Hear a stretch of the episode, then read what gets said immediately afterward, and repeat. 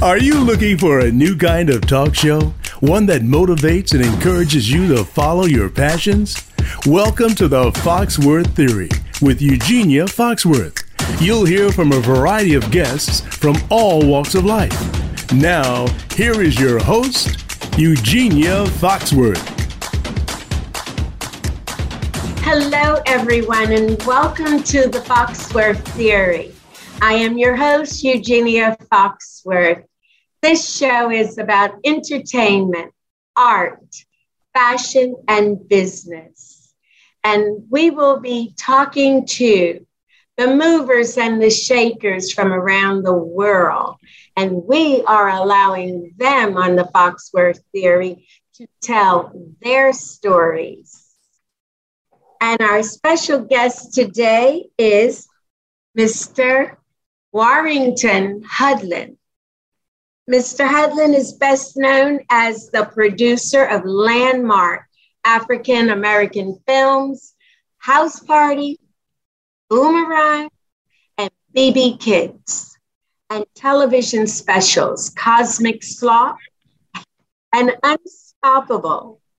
His first films made back in the 1970s, Black at Yale and Street Corner Stories, have been restored and archived by Yale University.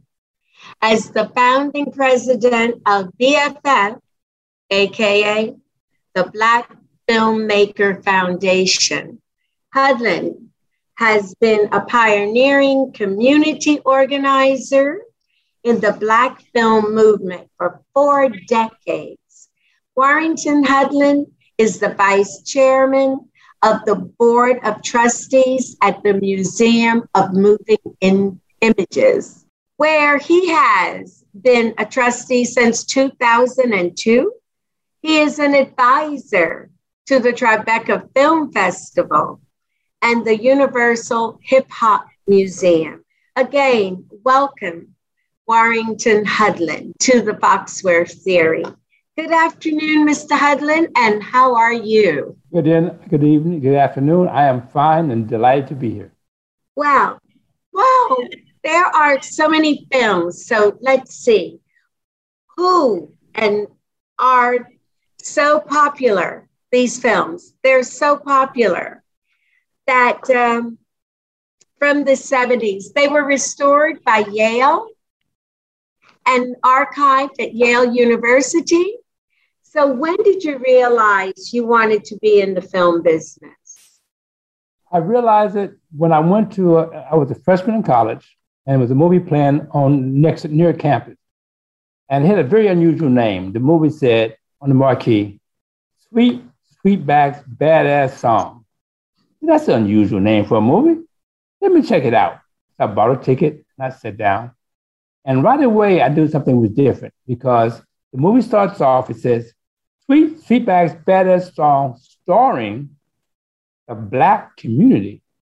And I was like, huh? That's an unusual credits. And in the first scene, we see a Black man being harassed by the police, and you see another Black man being brutalized by the police. And Sweetback, who was there simply as an unwilling spectator, intervened and ended up fighting the police and killing them. For the next 90 minutes, the police are chasing him. What made the film unique and revolutionary is that Sweet Sweetback got away.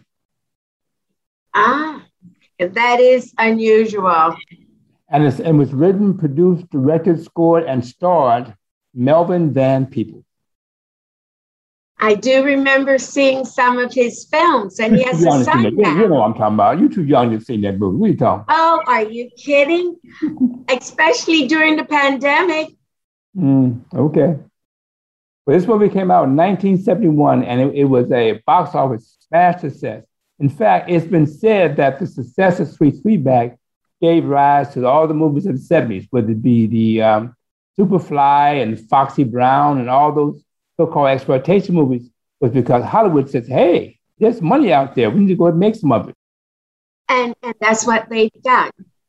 And right now, explain to us what the movie Black Yale was about. Sure. It was my senior thesis project as a student. And because I was a student at Yale University, it occurred to me that I should make a film that talked about that experience. And so I started off being a story of interviewing my classmates. In the process of interviewing my classmates, I encountered this guy. And in fact, it was the occasion was Stokely Carmichael had come to campus. And he was debating, and debate got deeper and deeper and deeper. But the final round of the debate, everybody kind of dropped off because the last round was debating the primacy of matter. It's like, whoa, this is some deep stuff. And so afterwards, I wrote to a young man who was debating with him. I said, hey, man, I don't recognize you. Are you a graduate student here? He says, no. I said, well, I don't. Who are you? He told me that he had heard about Yale, and that he simply came to campus, didn't apply for admission, didn't enroll, simply started going to classes. I said, what? You did that? And he said he was from Philadelphia, and he was a gangbanger, and knew that if he stayed in Philadelphia, he would end up dead. So he needed to get away. He just picked Yale out the directory and came to Yale and started going to classes. And he was so intelligent. He was submitting his papers to the professors and getting better grades than people who were enrolled students. So once I met him, I said, okay, forget my original idea, you're gonna be my movie. And that was my first movie talking about him and his incredible story. And his name again, please? His name is Eugene Rivers. Today he's a reverend, Reverend Eugene Rivers. He's in Boston, Massachusetts. Oh my God, that is amazing, amazing. Now, explain to, well, you've already explained that, but I really would like to know more about Minister Riverton, but that can come on another show. That's his name, Riverton? No, Rivers, Eugene Rivers. Eugene Rivers. I invite everybody to Google him. At one point, he was actually on the cover of Time magazine. That's how incredible he is. Reverend Eugene Rivers. I'll remember Eugenia, Eugene. There you go. See, yes, right. I'm all set there. Okay, now tell us about Street Corner Stories. I know this is going to be exciting. What was that film about? And which two are your favorite of the two films you produced in the 70s? Well, films are like your children. You can't have preferences. You love all your kids the same way. And Street Corner Stories was my second movie, and I was very influenced by the great novelist Ralph Ellison, who talked about blues as not only a musical form, but as an artistic sensibility. And so what I did, I used a technique called cinema verite, and very few filmmakers today use that. In fact, I can only think of maybe two other people who do it. But back in those days, a man named Frederick Wiseman, he was a pioneer of that style, and also D.A. Pennybaker were great pioneers of cinema verite technique. And that technique means that you don't interview people. You simply go with your camera and turn it on. And whatever happens, you record it. And the storytelling happens when you get back into the editing room and cut it together so it makes sense. So I was interested in being in this particular location on the corner of this bar where people would go before going to work. We have coffee and donuts and talk. And I realized the conversation they were having were very similar to the kind of lyrics of blues. They talk about the women in their lives, the mean boss, the jobs, the politics. So it became, in many ways, Street Corner Stories and really blues stories. Oh, that is amazing. It's amazing. Did any of those films win an Academy Award? I'm only joking. No, because remember, this is the 1970s, so they were so, here's the irony, they were ignored in the United States. In fact, I tried to get them shown. And people one person asked me, Street Corner, what language is it in? I said, it's in Black English. Well, I don't understand it. So I end up being, like many people came before me, taking my work to Europe, like the jazz musicians did and the novelists did. So Street Corner Stories, which Americans didn't want to show, ended up being translated into Swedish, Italian, German, and Dutch. So Europe recognized what we were doing here in America, but the Americans were so racist they wouldn't. So I, as to my organization, began to say, okay, let's stop banging our head against the wall in the United States. Let's go to Europe. So it started around 1980 through like 85. I constantly took delegations to Europe, where we got recognition and applause. That's what they were all doing then. A lot of the things that I read, and some of the most famous people went to Europe, and here they are now. Mm-hmm. And speaking of that, name three films, more or less, that you've seen in the last year that you feel was the best you've seen in a while. All three films had the same name. And you, if any of your viewers have Amazon Prime, you can watch it on Amazon Prime. The film is called Les Misérables. It's a film done, two movies had the same name, so please don't get confused. There's a Les Misérables, which is a musical. This is not that. It has the same title. It's set in the suburbs of Paris, and it's all black cast. It's all black.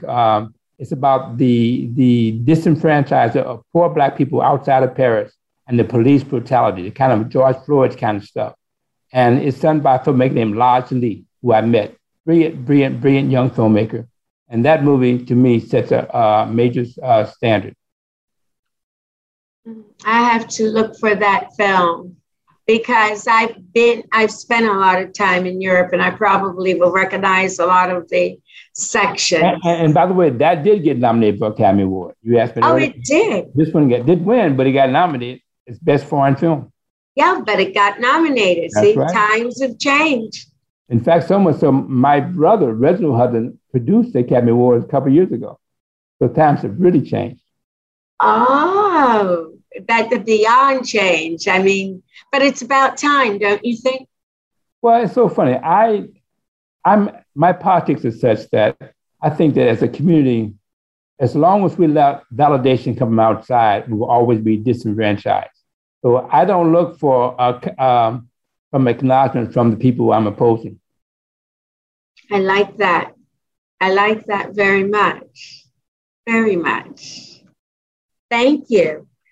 Who are some of your favorite actors from the 70s, 80s, and 90s? Wow. Uh-oh, don't get into trouble now. No, exactly. A lot of them are my friends. And you're right, it would get me in big trouble. Say what, let me mention the actor I just discovered the first time. And actually, my problem is I can't even pull his name up, but let me tell you what the film he's in. It's a TV series that is on it's on Netflix now. It's called Startup, and he's not American. He's from Eritrea, you know, the country next to Ethiopia, and he plays a Haitian drug dealer. But I know it sounds stereotypical, but it's not stereotypical in the slightest. It's the most complicated, complex, and brilliantly acted movie TV series I've seen in many years. And I think he's extraordinary, just extraordinary. So the movie's called Startup. So for your viewers who have Netflix, please check it out. It's 3 seasons, which means it's a total of 30 episodes. Really? Yeah. 30 episodes? Yes. Oh, that's amazing. I better start now. Yeah. Not really. But let me warn you, it's addictive. I started, I said, let me take a peek. I couldn't stop. I watched 10 episodes in one day, woke up the next day, did another 10 episodes. These are hour long. But the storytelling is so rich and complex, you can't stop. And see, that's the interesting part, because I was not aware of it, but I am also sort of obsessive. So now I'm going to obsess until I see. You've been warned. You've been warned. People call me up and say, hey, man, I've warned them. You can't stop. It's that good. And coming from you, I am sure it's beyond that good. You're very kind. So now that I have a tendency to get you into trouble, and you're staying out of trouble, This is like a trick question. All right, come on. Who are some of the actors and actresses who stand out to you currently? Okay, in the same show, Startup, there's a young Cuban-American actress, very young, who's really good. There's sometimes there are people who are not in the main. For example, there was an independent film done last year called Miss Juneteenth. They didn't get recognized, but the lead actress in that is pretty amazing. So I'm very fascinated by people who are not in the main spotlight, but show me a lot. There was a limited series called Treadstone, and it was a Black British female lead who I thought was pretty amazing. People talking about there should be a Black James Bond. Well, she should be the Black James Bond. She's a good actress. She's very attractive, and she had action chops. She could kick and punch and shoot. I'm curious. Did any of these show at the film festival in Cannes? Do you know? I don't know. I wonder. It's television. Everything I mentioned to you has been television, so that wouldn't be appropriate for it to be at Cannes. It wouldn't be? No, there's a film festival, not a TV festival. Not TV. I just wondered because there are always things that show and eventually it moves here. Sure. Oh, yeah. Well, you're going to like, I'm telling you right now, the one of the lead actors in Les Misérables. This guy is amazing. He came to a screening I held in New York, and I'm 6'2", so I'm usually taller than most people. But he said, he's here. So I went out, to welcome him to the show. So I opened the door real fast, and I looked for it, and I'm looking at this guy's chest. I said, wait a minute, I'm 6'2". I put my head back. This guy's standing over top of me, and like, whoa! And he's French, Black French man, but he looks like. Like, those drawings or superhero drawings where the guys have shoulders this wide, but little tiny waist. Yes. Super nice guy. But I said, man, you need to be a movie star. He could be in those superhero movies because he looked like a superhero in real life. Mm. So you got another reason to watch Les Misérables this evening. I have to. What is your all-time favorite movie to watch?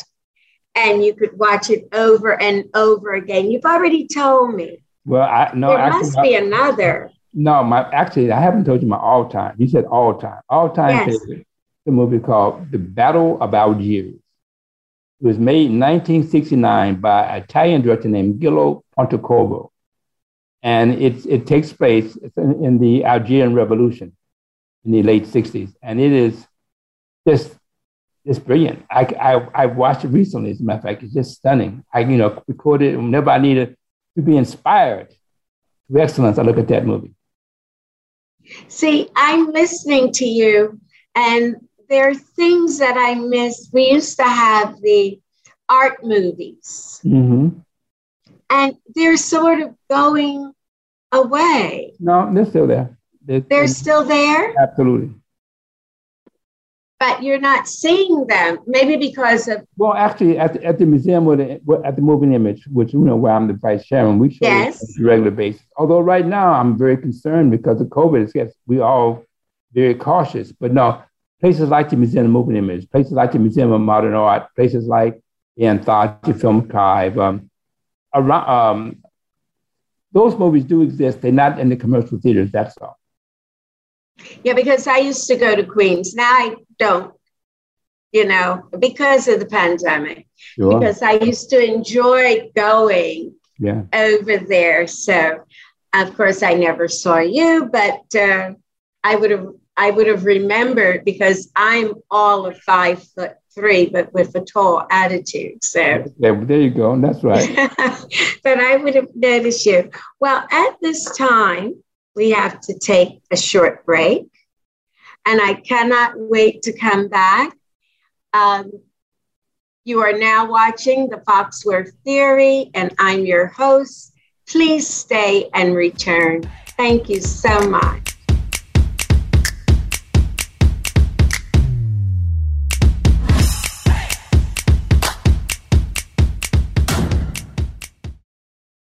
Sustainable architecture means building not only for the present, but for the future using efficient materials.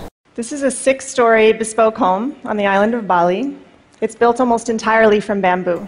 We must build for our future because we are living in the homes we build. We are using the buildings around us. Why shouldn't we have a say? It matters what we build. Architects already know how to make buildings that are greener and smarter and friendlier. We've just been waiting for all of you to want them. The Internet's #1 talk station. #1 talk station. VoiceAmerica.com.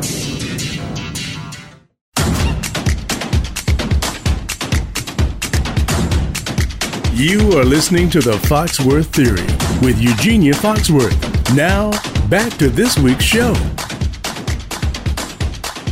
Welcome back to The Foxworth Theory, and I am your host, Eugenia Foxworth, and our special guest that has left me waiting with bated breath is Mr. Warrington Hudlin. Now, Mr. Hudlin, how have you been able to stay active and positive throughout the COVID-19? That's a very timely question because I made a major, major shift in order to remain productive. As you know, I have a long history in film and television, but that has been all shut down because it's not been safe for the cast nor the crew. So it was something else I've been tracking for years, but almost just passively. But the COVID made me turn my attention to pretty focus on it exclusively. And I am so excited and delighted. I have made a transition from film and TV into virtual reality. And now create content in virtual reality. And it's really exciting. I use a device that's available to the public called the Oculus Quest 2. It's a headset. And when you put it on, you really don't need your TV ever again. You go into another world of just rich entertainment. And is that those big goggles? Yes, yes. Ah, I've been seeing that. People have been exercising and wearing that as well. Yeah, I do one. Yeah, I do everything now. Travel, exercise. It's just amazing. Oh, that is amazing. See, everyone is pivoted. Look at all the things. Well, because the life is pivoted around us. You know, it's. And unfortunately, people said we're going to get back to normal. I'm not sure when that's going, if and when that's going to be. But so, have we ever been normal? Well, and also, was normal any good for us? Right. Fact, right before I logged on to your show, I was flying above my neighborhood, looking down at the Lower Manhattan.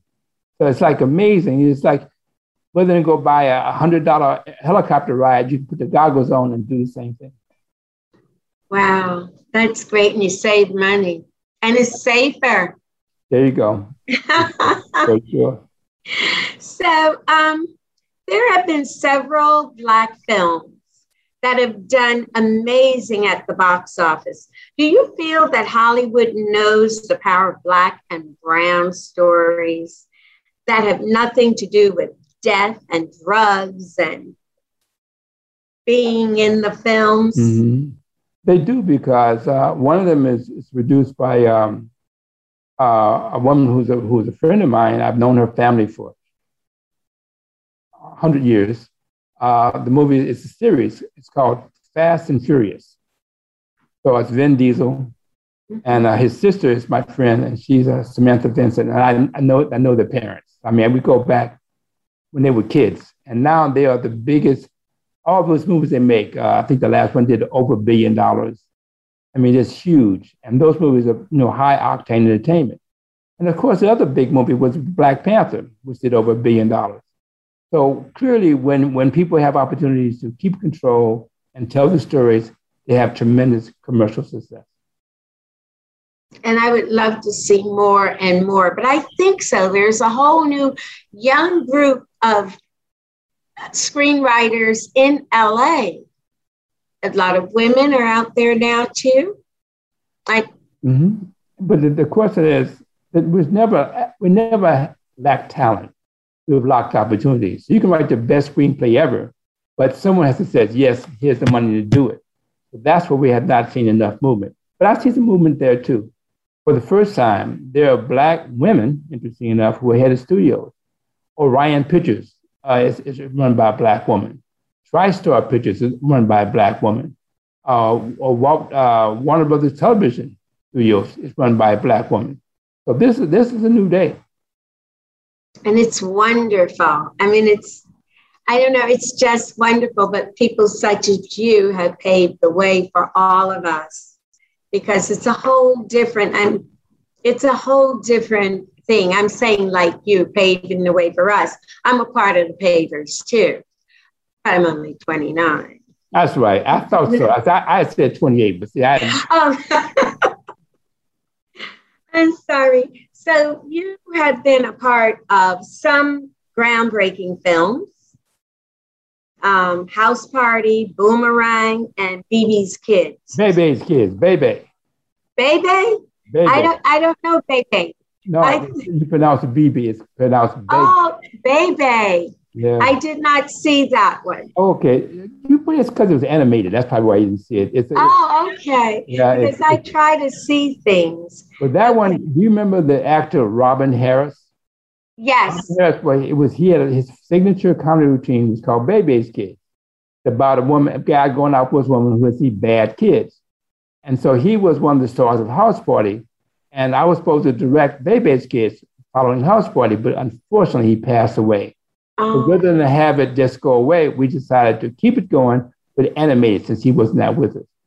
Oh, okay. You told me about BeBe's Kids, which, I decided to ask you something else, but okay. I just wanted to ask you exactly, since all of this is so exciting to me, was it as exciting to you during those periods? And what was your life like then? I mean, I'm living vicariously through your conversation. Well, thank you. But it was exciting because in the beginning, there was such hostility to independent filmmakers. I never expected to be on that side into the Hollywood system. And so when the doors opened, it was exciting. And it was exhilarating to do those movies and be on the inside. But ultimately, it led to a disappointment because I realized that Hollywood was only willing to allow me to do comedy, and my comedy had meaning to it, but my interest is broader than comedy. And so ultimately I decided, this is not a place, with the famous quote, no place to be somebody. So I had to let it go because I wouldn't accept the constraints of the type of stories I could tell. So I went back to being an independent filmmaker, which is why I was all prepared when this new opportunity to work in virtuality presented itself. Okay, I was wondering, but I was hoping that it, some segments of our lives can be a little softer, but I guess it's all the same. Listen, compared to our ancestors, it is softer. Oh yeah, absolutely. We ain't got no chains or whips on us, so we got it easy compared to our ancestors. That's true. So what was it like working with the late, great comedian Robin Harris? He was the funniest person I ever met in my life. He was just nonstop. And if you made the mistake to think you could be quicker than him, you got quickly disabused of that presumption. He was just funny, nice, wonderful person. And laughter is the elixir of life. And that's what I love. I love laughter. It's hard on the face, but it's okay. But I'm glad to hear that. But what do you love most about what you do in the film industry?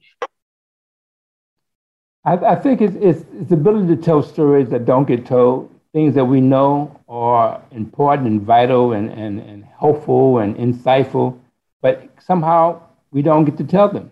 And so in film, you can tell those stories that are kept off camera, off scene. So that's the pleasure and the opportunity. That's what I wondered. Okay, so what have you had to sacrifice to be where you are today? Only partial, not all. No. The central thing is that you have to keep your rent low. If you want to be, this so hope I'm not using language I can't use, but you heard the expression, fuck you money. But they can have so much that you can tell people, hey, fuck you, I do what I want. Or you can reduce your rent so low and your overhead so low, you can say the same thing. And so what my strategy is, I can always say no. I can always walk away because they have nothing they can't bribe me. They can't entangle me in any way. And so the sacrifice I made is not to have a luxury lifestyle, you know. I mean, I've never owned a car in my life. You know, I have just really kept my life really, really simple. And so therefore, if somebody gives me a script that I don't like, yep, I'm out. Nope, never mind. There have been movies offered to me that I said no to. That, you know, I knew that the circumstance was not right, or the story was not right, so I didn't want to do them. So we as human beings need to have the ability to say no. We should never say yes because of money. Free yourself from money and you have true freedom. You're a man after my heart. That and fear, because they also can threaten you too. So you have to be willing to, you know, not be afraid. It's two ways. So they said they either offer you a bribe or a bullet, you know, gold or lead. You got to be able to say no to both of them. But that's your inner spirit and your belief and your background that has made you so strong. And my inspiration, you know, my background. Again, I mentioned Melvin Van Peebles. Was a great inspiration to me. But the other person who was very inspiration to me was Harry Belafonte. Uh-huh. I mean, he did so much, my God. And even before I met him, there was a woman who was a great influence on me in my teenage years, a woman named Catherine Dunham. Oh, yes. I consider her like my godmother. So she really got me into the arts and understanding of our African heritage. Like, you know, I've seen plays, I've met people and young dancers that, you know, they're from the Catherine Dunham School, yes, and absolutely. Things. It's we have such a rich history. In fact, I performed for her as a drummer back in those days. Oh, really? I met a couple. I can't remember the names, but they were from Brazil. And you know, you have a party and there are Brazilians in New York and they all come. Well, it was an older couple and the gentleman was a drummer from Brazil, Cuba, not Brazil, Cuba. Yeah. Estrella. Is that the name? I don't know. I can't remember. But she was one of the first, I think it was a guy named, I'm not going to score his name because I'll be wrong, but she was first to bring Cuban drummers to the United States. And the person who was my teacher's name, Rene Calvin, he was from Haiti. Then my other teacher she brought was from Senegal, his name Morcham. So I was introduced to Cuban drums, to Haitian drums, to Senegalese drumming. So she's just a person who really knew where we came from and preserved that history. So I grew up with that influence and self-awareness because of her scholarship and her willingness to share. Yeah, I mean, that's just wonderful. So now, who have you not worked with that you would like to work with? You know, it's funny, I don't, no one pops in my head. Okay, that's fine, it will. What, that means that you're fulfilled. Is there, if you could change anything in the industry, what would it be? White control. Okay, but we could do it as a people, but will we? Okay, on to the next subject. Next question, while you're thinking on who you'd like to work with, what are you most proud of? What are you most proud of? I'm most proud of my independence, the fact that I have not compromised, that I remain, I'm clear about what my principles are, and I don't cross them. I look at people, my elders, my ancestors who were uncompromising, and that's my role model. I'm trying to be like them. I think it's beautiful, and it's amazing, and it's great. At this time, please don't go away. We have to take a break. And you are now tuned to the Foxworth Theory. I'm your host, and our guest is Mr. Warrington Hudlin. We will be back shortly, so please come back. Thank you. Architecture.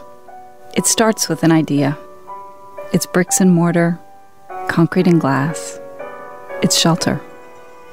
It's the places where we create, celebrate, dream, and grow. Architecture shapes our lives and is the footprint we leave behind. Discover more about how architecture shapes your life during the Architecture in the City Festival this September 1st through 30th. Visit www.aiasf.org. Welcome back to the Foxworth Theory, and I am your host, Eugenia Foxworth, and our special guest that has left me waiting with bated breath is Mr. Warrington Hudlin. Now, Mr. Hudlin, how have you been able to stay active and positive throughout the COVID-19? That's a very timely question, because I made a major, major shift in order to remain productive. As you know, I have a long history in film and television, but that has been all shut down because it's not been safe for the cast nor the crew. So it was something else I've been tracking for years, but almost just passively. But the COVID made me turn my attention to pretty focus on it exclusively. And I am so excited and delighted. I have made a transition from film and TV into virtual reality. And now create content in virtual reality. And it's really exciting. I use a device that's available to the public called the Oculus Quest 2. It's a headset. And when you put it on, you really don't need your TV ever again. You go into another world of just rich entertainment. And is that those big goggles? Yes, yes. Ah, I've been seeing that. People have been exercising and wearing that as well. Yeah, I do one. Yeah, I do everything now. Travel, exercise. It's just amazing. Oh, that is amazing. See, everyone is pivoted. Look at all the things. Well, because the life is pivoted around us. You know, it's. And unfortunately, people say we're going to get back to normal. I'm not sure when that's going, if and when that's going to be. But so, have we ever been normal? Well, and also, was normal any good for us? Right. Fact, right before I logged on to your show, I was flying above my neighborhood, looking down at the Lower Manhattan. So it's like amazing. It's like whether you go buy a $100 helicopter ride, you can put the goggles on and do the same thing. Wow. That's great, and you save money, and it's safer. There you go. For sure. So there have been several Black films that have done amazing at the box office. Do you feel that Hollywood knows the power of Black and brown stories that have nothing to do with death and drugs and being in the films? Mm-hmm. They do, because one of them is produced by a woman who's a friend of mine. I've known her family for 100 years. The movie is a series. It's called Fast and Furious. So it's Vin Diesel, and his sister is my friend, and she's Samantha Vincent. And I know the parents. I mean, we go back when they were kids, and now they are the biggest. All those movies they make, I think the last one did over $1 billion. I mean, it's huge. And those movies are, high octane entertainment. And of course, the other big movie was Black Panther, which did over $1 billion. So clearly, when people have opportunities to keep control and tell the stories, they have tremendous commercial success. And I would love to see more and more, but I think so. There's a whole new young group of screenwriters in LA. A lot of women are out there now too. Mm-hmm. But the question is that we never lack talent. We've lacked opportunities. You can write the best screenplay ever, but someone has to say, yes, here's the money to do it. But that's where we have not seen enough movement. But I see some movement there too. For the first time, there are Black women, interesting enough, who are head of studios. Orion Pictures. It's run by a Black woman. TriStar Pictures is run by a Black woman. Or Warner Brothers Television Studios is run by a Black woman. So this is a new day. And it's wonderful. I mean, it's just wonderful, but people such as you have paved the way for all of us. because it's a whole different, and it's a whole different thing. I'm saying, like you paving the way for us. I'm a part of the pavers too. I'm only 29. That's right. I thought so. I said 28, but see, oh. I'm sorry. So you have been a part of some groundbreaking films, House Party, Boomerang, and BeBe's Kids. BeBe's Kids, Bebe. Bebe? Bebe. I don't know Bebe. No, you pronounce it BB. It's pronounced Bebe. Oh, Bebe. Yeah. I did not see that one. Okay. It's because it was animated. That's probably why you didn't see it. Oh, okay. Yeah, because I try to see things. But that one, do you remember the actor Robin Harris? Yes. Harris, well, his signature comedy routine was called BeBe's Kids. It's about a guy going out with a woman who would see bad kids. And so he was one of the stars of House Party. And I was supposed to direct BeBe's Kids following House Party, but unfortunately he passed away. But rather than have it just go away, we decided to keep it going, but animate it since he was not with us. Oh, okay.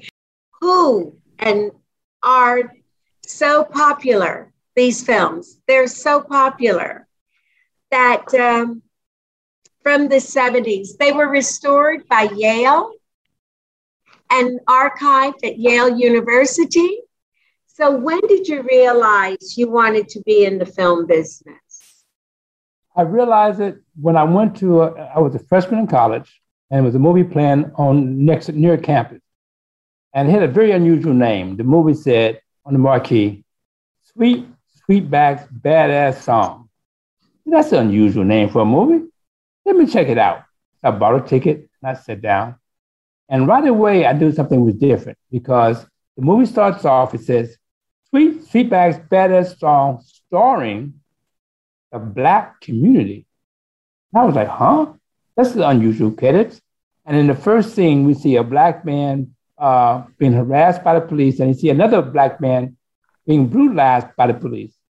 And Sweetback, who was there simply as an unwilling spectator, intervened and ended up fighting the police and killing them. For the next 90 minutes, the police were chasing him.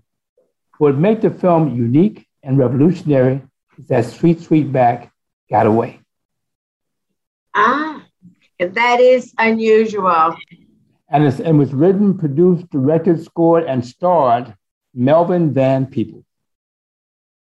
I do remember seeing some of his films, and he has a son now. You know what I'm talking about. You're too young to see that movie. What are you talking about? Oh, are you kidding? Especially during the pandemic. Okay. Well, this movie came out in 1971, and it was a box office smash success. In fact, it's been said that the success of Sweet Sweetback gave rise to all the movies of the 70s, whether it be the Superfly and Foxy Brown and all those so-called exploitation movies, was because Hollywood says, hey, there's money out there. We need to go and make some of it. And that's what they've done. And right now, explain to us what the movie Black Yale was about. Sure. It was my senior thesis project as a student. And because I was a student at Yale University, it occurred to me that I should make a film that talked about that experience. And so I started off being a story of interviewing my classmates. But in the process of interviewing my classmates, I encountered this guy. And in fact, it was the occasion was Stokely Carmichael had come to campus. And he was debating, and debate got deeper and deeper and deeper. But the final round of the debate, everybody kind of dropped off because the last round was debating the primacy of matter. It's like, whoa, this is some deep stuff. And so afterwards, I wrote up to a young man who was debating with him. I said, hey, man, I don't recognize you. Are you a graduate student here? He says, no. I said, well, I don't, who are you? He told me that he had heard about Yale, and that he simply came to campus, didn't apply for admission, didn't enroll, simply started going to classes. I said, what? You did that? And he said he was from Philadelphia, and he was a gangbanger, and knew that if he stayed in Philadelphia, he would end up dead. So he needed to get away. He picked Yale out the directory and came to Yale and started going to classes. And he was so intelligent he was submitting his papers to the professors and getting better grades than people who were enrolled students. So once I met him, I said, okay, forget my original idea, you're going to be my movie. And that was my first movie, talking about him and his incredible story. And his name again, please? His name is Eugene Rivers. Today he's a reverend, Reverend Eugene Rivers. He's in Boston, Massachusetts. Oh my God, that is amazing, amazing. Now, explain to, well, you've already explained that, but I really would like to know more about Minister Riverton, but that can come on another show. That's his name, Riverton? No, Rivers, Eugene Rivers. Eugene Rivers. I invite everybody to Google him. At one point, he was actually on the cover of Time magazine. That's how incredible he is. Reverend Eugene Rivers. I'll remember Eugenia, Eugene. There you go. See, yes, right. I'm all set there. Okay, now tell us about Street Corner Stories. I know this is going to be exciting. What was that film about? And which two are your favorite of the two films you produced in the 70s? Well, you know, films are like your children. You can't have preferences. You love all your kids the same way. And Street Corner Stories was my second movie, and it was, I was very influenced by the great novelist Ralph Ellison, who talked about blues as not only a musical form, but as an artistic sensibility. And so what I did, I used a technique called cinema verite. And very few filmmakers today use that. In fact, I can only think of maybe two other people who do it. But back in those days, a man named Frederick Wiseman, he was a pioneer of that style. And also D.A. Pennybaker were great pioneers of cinema verite technique. And that technique means that you don't interview people. You simply go with your camera and turn it on. And whatever happens, you record it. And the storytelling happens when you get back into the editing room and cut it together so it makes sense. So I was interested in being in this particular location on the corner of this bar where people would go before going to work. We have coffee and donuts and talk. And I realized the conversation they were having were very similar to the kind of lyrics of blues. They talk about the women in their lives, the mean boss, you know, the jobs, the politics. So it became, in many ways, Street Corner Stories and really blues stories. Oh, that is amazing. It's amazing. Did any of those films win an Academy Award? I'm only joking. No, because listen, remember, this is the 1970s. So they were so, here's the irony. They were ignored in the United States. In fact, I tried to get them shown.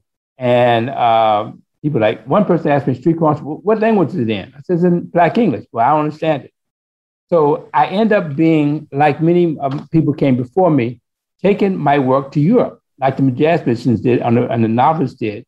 So Street Corner Stories, which Americans didn't want to show, ended up being translated into Swedish, Italian, German, and Dutch.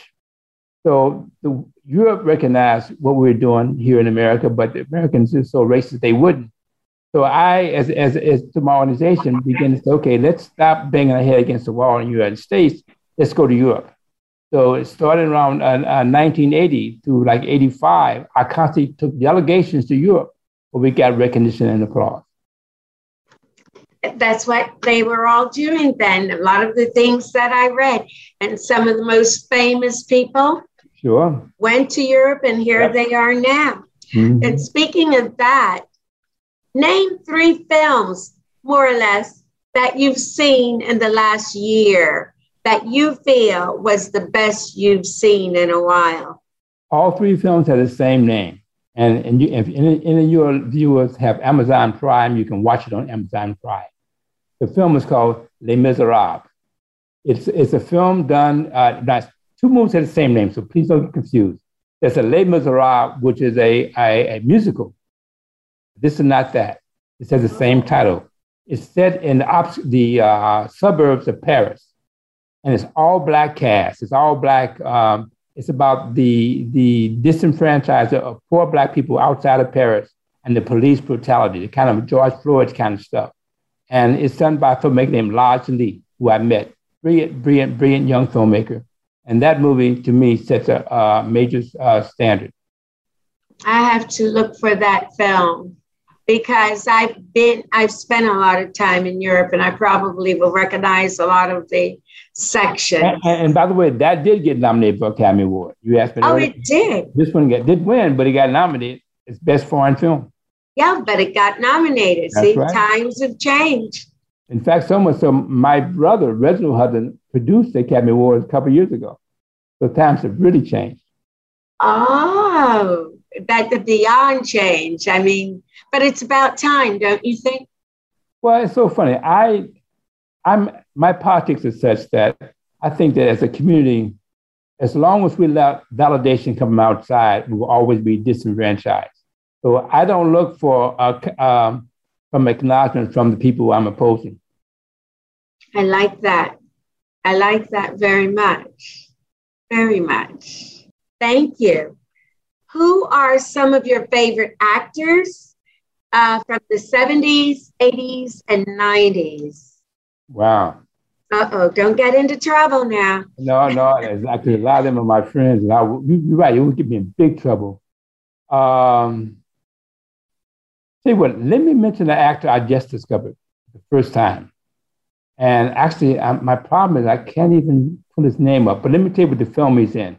It's a TV series that is on Netflix now. It's called Startup. And he's not American. He's from Eritrea, you know, the country next to Ethiopia. And he plays a Haitian drug dealer.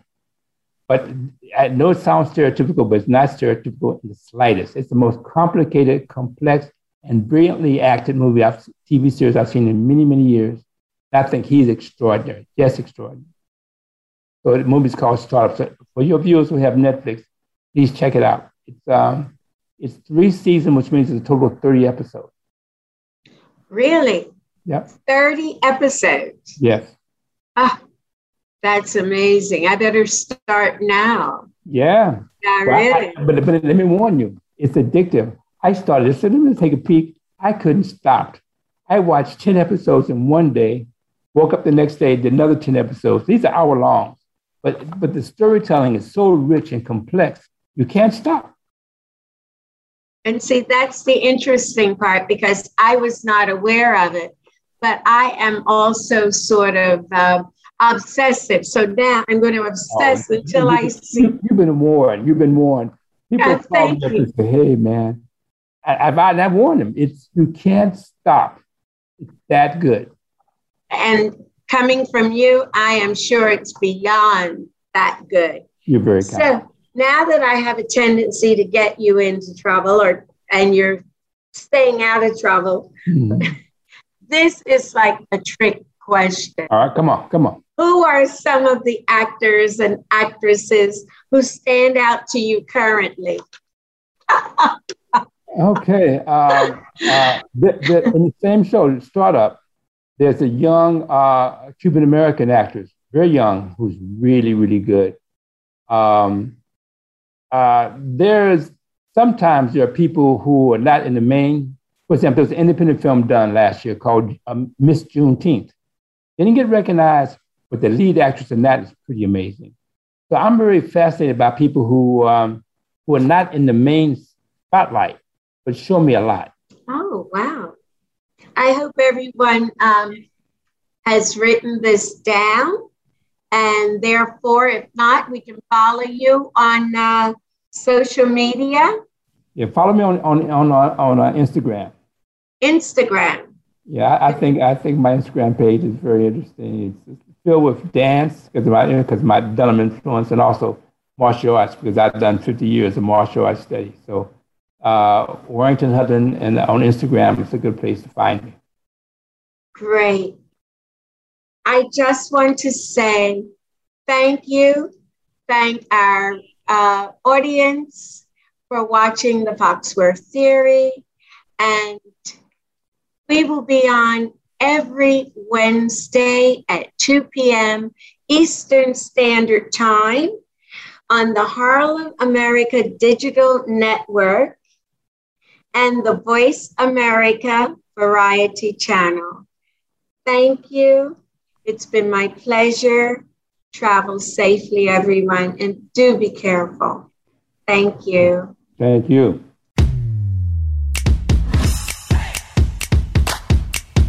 Thank you for listening to The Foxworth Theory. Be sure to join us for new shows every Wednesday at 11 a.m. Pacific Time and 2 p.m. Eastern Time on the Voice America Variety Channel, and the shows are also available on the Harlem America Digital Network. We'll talk again next week.